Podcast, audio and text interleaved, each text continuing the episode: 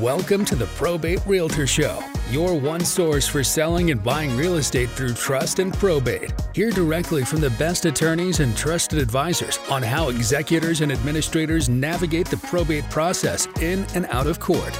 Being a personal representative or successor trustee can be a daunting task, and often beneficiaries don't have a clear plan. Let us help you make the right decision for your clients, your family, and your legacy. And now, Here's your host, the probate realtor himself, Matias Baker Masucci. Welcome, everybody, to another very exciting episode of our show. Today, we are talking to Tamiel Holloway. Tamiel, welcome to the show. Thank you.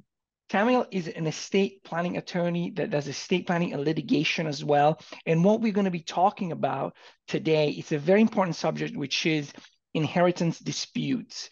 Uh, so, Tamiel, the first thing that I want to do for our audience is let's define it. What are inheritance disputes? well, I would say inheritance dispute is, you know, after someone unfortunately passes away, they will the trust and the beneficiaries or the actual beneficiaries are not in agreement with that makes total sense. Great. Thank you for doing that. So my, my first question is, what are some of the, in your experience, what are some of the common triggers that generally lead to inheritance disputes?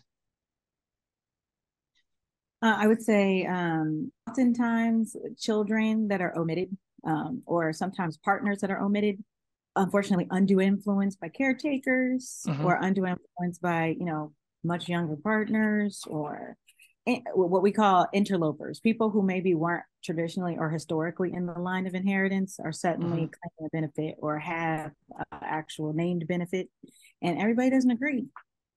Right. True. And um, how can uh, somebody proactively um, sort of prevent you know these disputes from happening? So you have seen it. You have the fortune that you know by doing the planning you also then get to see when the planning goes wrong. So when you're doing the planning, how are you advising your client and telling them, look, these are some of the things you got to keep in mind when you're doing your plannings because you don't want your family to be fighting, even though they may do it anyway, over your money when you're dead. I, so, I would say yeah. like the, the best, mm-hmm. the best thing you could do is probably name all the potential heirs. I mean, really get it out on the table with your estate planner. Who okay. is it that you would like to have inherit? Who mm-hmm. is it that you wouldn't like to have inherit? You probably should share the why, even if it's a little embarrassing, because the more context you give your estate planner, the better they can help you strategize as mm-hmm. to how to leave things and prevent disputes. Uh, I would say name all spouses, all partners, get it all out on the table and name everyone. Very clear who should have been included, who shouldn't have been included. If there are even any children, for example, stepkids, uh, nieces and nephews that you raised as your own, anyone who maybe even thinks that they're adopted, get it out on the table so that it can be addressed. I would also make... say uh, if you have. Mm-hmm. Oh, I say that makes total sense. Yes, please continue. I was gonna say also if you have like a a, a partner, I, I, meet a lot of elderly people that aren't interested in sharing um, that they have a partner with their kids. They're afraid it's going to lead to like disputes or conflicts before they mm-hmm. even pass away. So, you know, consider maybe like some uh, alternatives that might be like a little outside the box. I've I've seen adult adoptions. I've seen um, mm-hmm. you know secret domestic partnerships. There are ways that you can maybe put people in the line of inheritance that will kind of like cut down on disputes later without upsetting the status quo before you die. That makes total sense. Oh, very nice. This is good. I've adult adult adoption. Very, very, very well explained. Let me ask you something. Kind of like a, it's kind of like a, a, a side way here.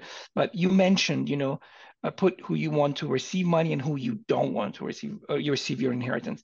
Now, I've, uh, you know, in my experience, I've seen that, you know, this inheritance often leads to litigation.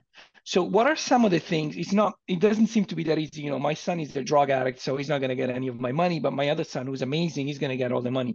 And these things, you know, have a tendency to um, trigger litigation. So my question, I guess, is related to disinheritance. How can you help somebody, you know, if they do want to disinherit, um, you know, somebody that, you know, it would be, you know, by code entitled to, to a portion of the estate, what are the strategies to make it sort of like uh, work better?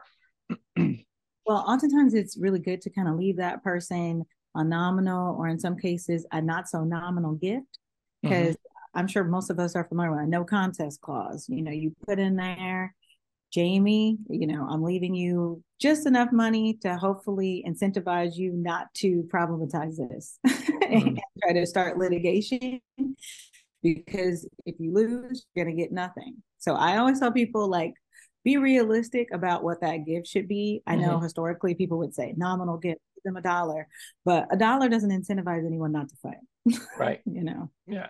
That makes sense. So, you know, uh, that, that is a great strategy. And thank you for sharing that with us. Um, another thing that I wanted to ask you about, it's, you know, generational differences and how, you know, they can impact um, uh, you know litigation i guess inheritance dispute essentially. I mean you know families have grandkids and kids you know somebody may have the same thing. Like i'm thinking of an example you know uh, i remember this uh, i'm originally from italy and, and and in the south of italy it was very very common especially my father generation that ev- everything was left to the male of the family and the woman didn't supposedly you know the woman inherited what her husband would inherit. So that kind of was the strategy. Obviously you know nowadays it's not like that anymore but it makes me think you know when when somebody has grandkids or you know like and they want to make sure that everybody's included um, how are these you know how can you know different way of thinking like kind of sort of like affect the the the, the dispute process? I mean i guess i would say like one thing i guess generationally that we're seeing now is i think people are less afraid to start creating trust within their trust right. um, to benefit certain people um, I always tell people to be like really realistic about their family members. I think historically people would say like, well, my oh, like you said, my oldest son is probably the person needs to distribute my estate because that just happens to be my oldest son, and that's the way things are done. But if your oldest son is not good with money, right, maybe he shouldn't do it. And and it's always okay. I tell people to like play to people's strengths, you know, divide the job. You know, maybe the oldest son is really good at personal care. So if you mm-hmm. have, have someone acting as a power of attorney for you before you die, you know, let's, you know, have him do your healthcare directive issues, get you to the doctor's appointments, and maybe have that daughter, you know, mm-hmm. actually take care of the finances. So like dividing the jobs, I feel like is something people are getting more comfortable with and creating sub trust. They're like, you know, I'm a millennial, but I understand, you know, my grandparents didn't have the same ideas that I have about money. So I, I tell people that generation, if you're concerned that they're not going to spend it the way you think that it should be spent, put it in a trust until they reach the age of majority that you think is going to be appropriate. You know, it's okay to say when you're 25, when you're 30, you can have more access to this money. But if you need to go to college, we'll put this other person in charge of it for now. You know, so I think those are things we're starting to see. Um, also, um, some of the other issues generationally, I think people are more comfortable with people's sexual orientation. People are more comfortable. You right. don't see so many people being overtly disinherited for mm-hmm. lifestyle choices, which is really great. And uh, occasionally we still do. And you know, as an estate planner, I try to flesh that out with people. Like, let's really get to the bottom of this. you know, why are we really saying this? You know, and how do we really feel about this person apart from maybe like one choice or two choices that you feel they made? That makes total sense. Thank you. That's that's actually very good advice, especially you know the the you know increment increments of giving. You know, like when somebody turns 18, if you happen to you know to be deceased before your kids, you know, or they stand to inherit, maybe they shouldn't be inheriting all that money right away. Maybe they could get a little bit at 18, some at 25, you know, and, and, and all of that, or 21 or whatever that may be. So, yeah. so that's that's that's very good. Another question that I wanted to ask you is, um, how can you know a successor trustee or a conservatory because you know you work in conservatorship which is you know it's a whole other animal if you will um, assure transparency you know to make sure that you know the people um, that stand to benefit from um, uh, you know from the estate do not uh, initiate litigation or, or have questions. So how do you advise you know your con- your conservator um, you know, or you know, successor trustee or, or personal representatives to, um, you know, make sure that transparency is is is key. So, how do they how do you advise they go about that? Well, you know, I always tell people like if you're not well, if you're not sure and if you probably didn't go to law school, you should seek counsel and let your counsel do the talking for you. I think a, a mm-hmm. big issue that I run into with people in conservatorships or in trust litigation is there's a temptation to start forming like factions and secret alliances with people mm-hmm. and to make promises or side deals and then not understanding the full implications of those things that you're saying. So don't try to solve any potential disputes on your own, I would say. If you want to get ahead of it, there's always mediation, there's always alternative dispute resolution if there needs to be a formal process. But honestly, two attorneys sitting down can work out a lot of issues and we can work through a lot of resolutions. You can be there, you could not be there. Just trust your counsel. Don't try to go it alone. Some of the some it, it backfires often for people. I, I always say this, you know, I remember reading a quote that says, you know, the the attorney who has themselves as a client in court, something like as a fool for a client or something like that. You know, like I mm-hmm. I personally, you know, I I see that in you know going pro per, it's in in in probate. I always advise against it. Like every time somebody reach out to me and say, "Oh, we have to sell," you know, I don't have an attorney. I'm like, "Oh boy, you're gonna have some issues." You know, try to. no, because I mean, the truth of the matter, the audience gotta know. Like you have noticed, you have you have statutory notices that you have to file and things like that. You may not want to worry about those things. You have so many things on your on, on your mind already. Mm-hmm. Why, you know, and and and if you fail to comply with the code, there are consequences. You are not able to take the actions that you want to take. So, in the end, and, and it, you know what, in a in a sense, it's also I feel the same way about for sale by owner people who try to sell their own real estate, especially in Los Angeles. It's just like, ah, you know, okay, you know, do what you will, but you know, it could be so, tough. I mean, tax yeah. implications. There's all kinds of things, but I think you're right. Like, don't try to go it alone. And if I also tell people the, the the settlor, the trustor, the person whose estate is in question when they're alive, like get it out on the table and try mm-hmm. to work through some of this stuff ahead of time so that everyone's not surprised and you leave a big mess for your trust successor trustee. That makes total sense. Thank you for for explaining that. Um, let's talk about briefly because you're a mediator as well. Um, let's talk about alternative uh, resolution and how these things, um, in your experience, uh, have you seen uh, much success? What role does it play, alternative uh, dispute resolution in uh, inheritance disputes? It plays a major role in keeping costs down, and I would mm-hmm. say, in maximizing inheritance because the cost of litigation can be staggering. I mean, right. the amount of time it takes for everyone to complete formal discovery, um, one phone call between one attorney and another. I mean, things really start to add up fast. And if you start to take for example, as a client, take things personally, um, and you start bringing your, you know, personal childhood conflicts to the attorney, it can get really expensive with the back and the forth and the he said and the she said. I would say mm-hmm. sitting down, talking to an experienced mediator, um, or um, if there's like some neutral person who can comment, it's just it saves so much, and it really helps save relationships if you can do it early. If you see a conflict coming, if you have a, have a, an issue with something, the earlier you guys can sit down and talk about it, probably the less likely relationships are going to end up really strange. Because the longer these things drag out, the the harder it is to sit down at the table for the holidays with that person. you know, so that makes total sense. That makes total sense. Okay, let's talk a little bit about you because you know, I, I, as I did my research, I you know, your bio is is extremely fascinating. One of the things that wh- where did you grow up? First of all, let me ask you that. I'm actually I'm from Los Angeles. I grew up in oh. Park. yeah. Nice, very nice. And you, in your immediate family, there are many attorneys, right? Yes, my, my parents met in law school and then, wow. you know, spread the, the idea that everyone should attend. I went, my brother went, I have a sister who's probably going to go. So oh. I think we're going to keep it going. My husband's an attorney.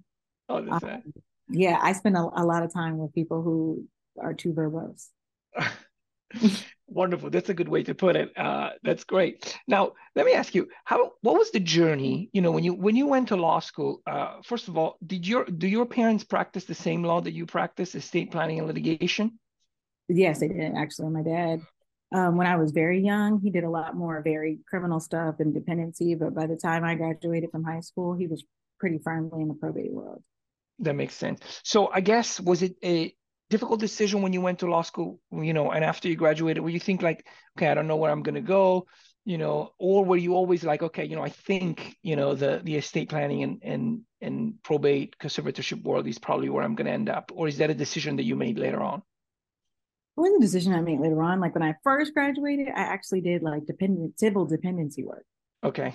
Helping, you know, uh, family conflicts, children requiring assistance in schools, and after about a year of that, I was I was more interested in moving into probate just because it just seemed like um, I didn't have the best experience with family law. I just felt like no one ever walked away happy. No one ever felt like, you right. know, the resolution really met their needs. And I feel like in probate, you have not most of the time, everyone's not happy, but I think everybody walks away feeling like there was some resolution there that they can live with, which which seems to sit better than that it did in the family law world. So that's kind of what helped me make that shift. That makes total sense. Thank you. Thank you for sharing that.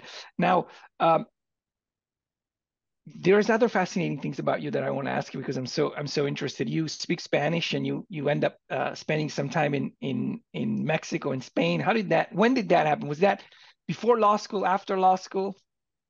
Uh, before law school, I was an international relations major. Oh, um, okay. Um, and part of my major was to take a second language, and I just kind of kept on with Spanish. I really fell in love with it. And then I, I went to Mexico, and I I interned in, at El Universal, the newspaper, and then I went to Spain. And then after I graduated, I said, you know what, I really think I could polish up on my language skills. So I said I'm gonna spend some more time there. I worked in the schools, and it's just really rewarding. I still use it. I mean, I live in Los Angeles, so obviously. right, yeah, plenty of opportunity. Plenty but of opportunity. It's yeah. nice to, to connect with people, you know, and connect with people in their own native language. It's always really pleasant. That's wonderful, uh, and and in our city, uh, it's a definitely an underserved community when it comes to estate planning, uh, mm-hmm. uh, because a lot of the um, a lot of the properties that I end up selling are, um, you know, from people that didn't make any estate plans. You know, trust sales are much easier to do, you know, when you go through probate. So that's great that there are people out there who can serve people, you know, in in, in Spanish, which is which is awesome and, and somewhat rare.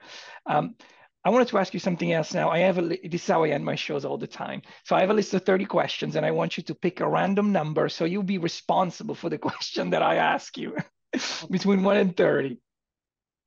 Seven. All right. Seven. What sound or noise do you love? I, I have to say, I guess my kids like that, the baby voices. Like I have a five year old and two year old, and it's just like I always think like my heart's gonna break when their voices change, but it's just yeah. so sweet. I agree 100%. One of the things that I say all the time is that when I come home and I open the door and I say, Papa is home, that sound of tun tun tun tun tun tun tun which is the pitter. I have four little kids. The pitter patter of their dun, dun, dun, dun, dun, when they're coming, that is my favorite sound in the universe. I know it, it's really rewarding. I love it. Yeah, definitely. Wow. You so you that's that's great. You are a mother of two and you have a career and we haven't mentioned this to the audience but you run your own firm which is holloway and kimberlin llp so another important thing that i want everybody to know is what is the best way when somebody needs to hire you what is we have we will have your contact info in our show notes but you know for those who are just listening what is the best way to reach you? Email. Okay. Perfect answer right there email. Do you want to read it read out your email for for our audience? Sure. Yeah, it's very long, so I'll just make it easier. Uh, T is in Tom, A is in Apple, M is in Mary, I is in Isaac, E is in Elliot, L is in Larry at Holloway, H O L L O W A Y, Kimberlin, K I M B E R L I N dot com. Perfect. Uh, uh, thank you so much, Tamiel. It's been such a pleasure to have you on the show. Uh, you've been you've provided so so many interesting information uh, for our audience. So I'm very grateful for that, and um, we look forward. I will probably, you know, you've been um, so well. At, you're so good at explaining things that maybe you know I'll reach out and we'll have you back on the show at some point. No, thank you so much. I would love to. Of course. Okay. Bye, everybody. Thank you for joining us for this episode. We'll see you on the next episode. Bye. Thank you for listening to the Probate Realtor Show. Find more episodes and interact with us at probaterealtor.la. That's probaterealtor.la. Listen, ask questions, and get results. Don't forget to like and subscribe. The probate realtor Matias Baker Masucci is a licensed real estate broker in California, DRE number 020547763. Any legal information provided is for informational purposes only and not for the purpose of providing legal advice. Contact an attorney to obtain advice with respect to any particular legal issue or problem. We make no guarantees as to the accuracy of any information. Thank you again for listening, and we'll see you in the next episode.